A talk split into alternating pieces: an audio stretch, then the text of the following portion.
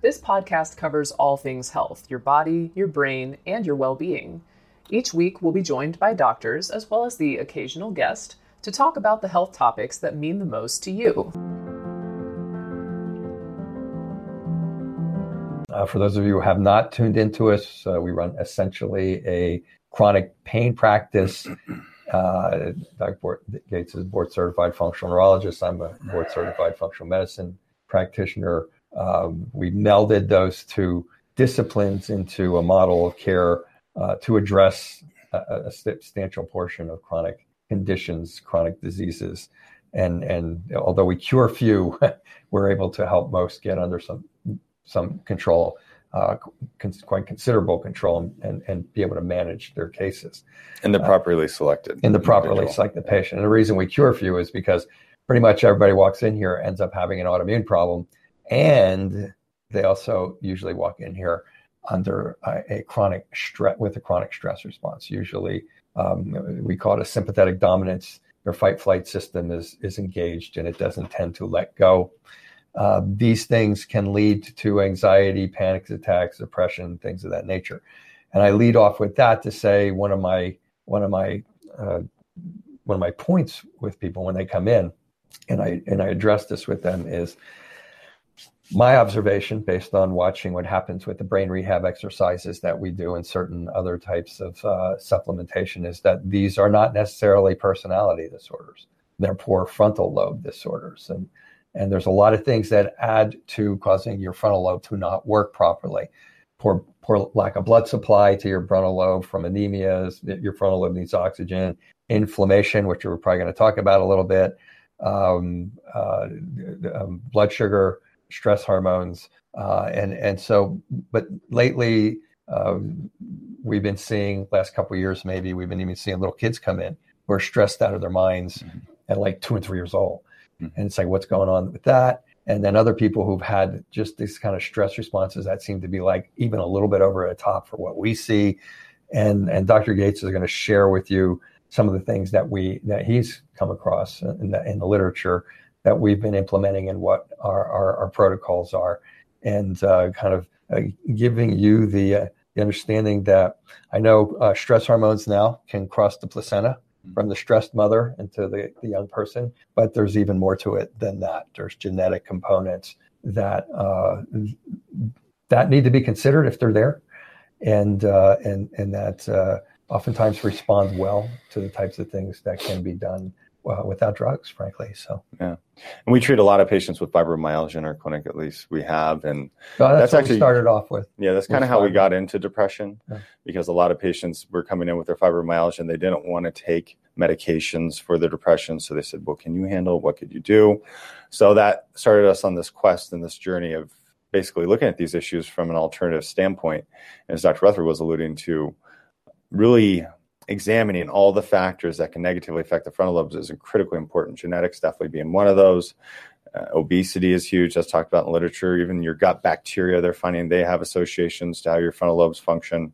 B vitamin metabolism, hormones. If your testosterone's low and you're a guy, that can predispose you to depression. All these things. And we've talked about the cortisol loop, which seems to really be the mainstay and underlying the physiology of depression.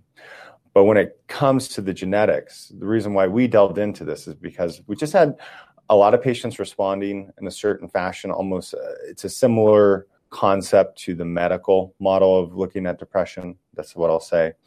And then there were these other patients who weren't responding. And so, to understand those other patients that weren't responding, we began running genetic tests on them to see how their brain makes neurotransmitters.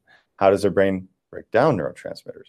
And this could apply to all the neurotransmitters. It may just apply to one of them. Many of you know serotonin is kind of the the one that most people know out there relative to the pharmaceutical commercials. Thought to improve mood, thought to improve happiness. And so we started doing these genetic tests, and we've had some really, really good results with them because the genetic tests break down each little component of every metabolic and biochemical pathway for your brain to make these neurotransmitters. Or are they not breaking down the neurotransmitters, like I said? Or do you lack a dopamine receptor? Or do you lack the transmembrane protein for an SSRI to work on, whether that's a medical SSRI or a natural SSRI?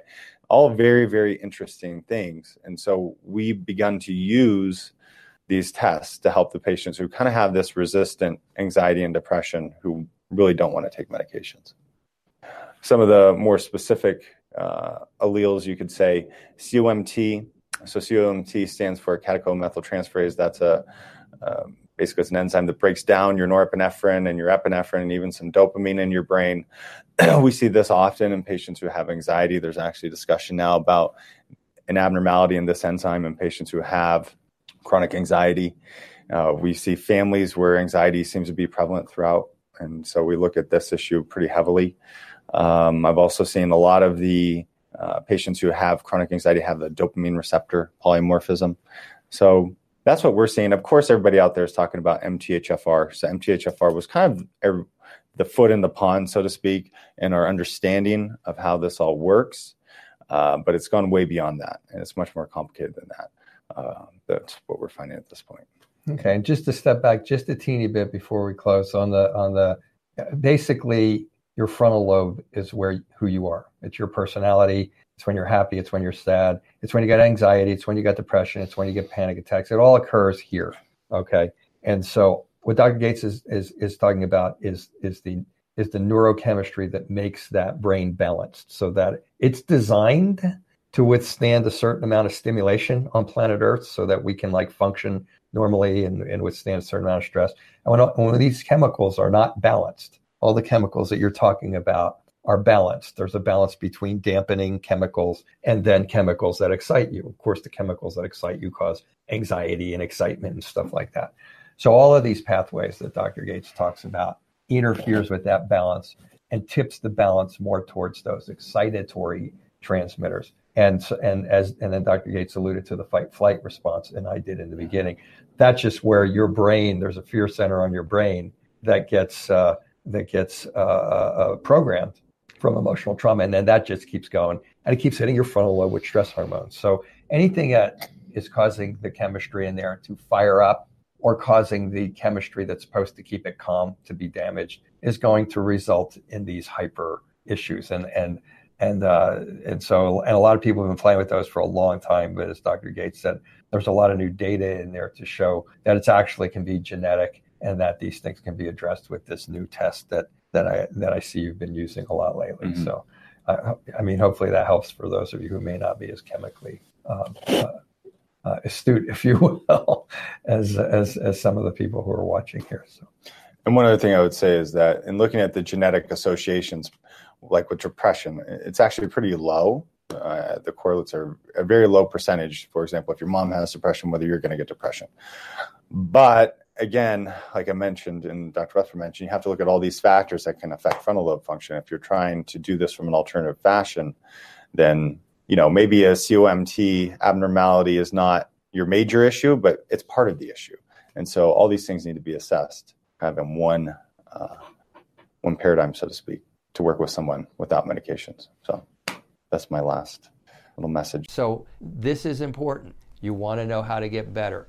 Now there's going to be some nuggets in here that are going to help some of you. There's going to be some of you are like, you know, throwing spitballs at your at your screen going, "Wow, this guy's like an idiot." But I'm telling you, these are the basics of how to get better. And if you bypass these plus the ones we're going to be talking about over the next week or two, you are going to have a hard time getting better at all and if you get better, you're going to have, you're going to be the person who has to keep doing it over and over and over again because there are things that are sabotaged. Wrap up this week's presentation, and and um, I'm here to educate you.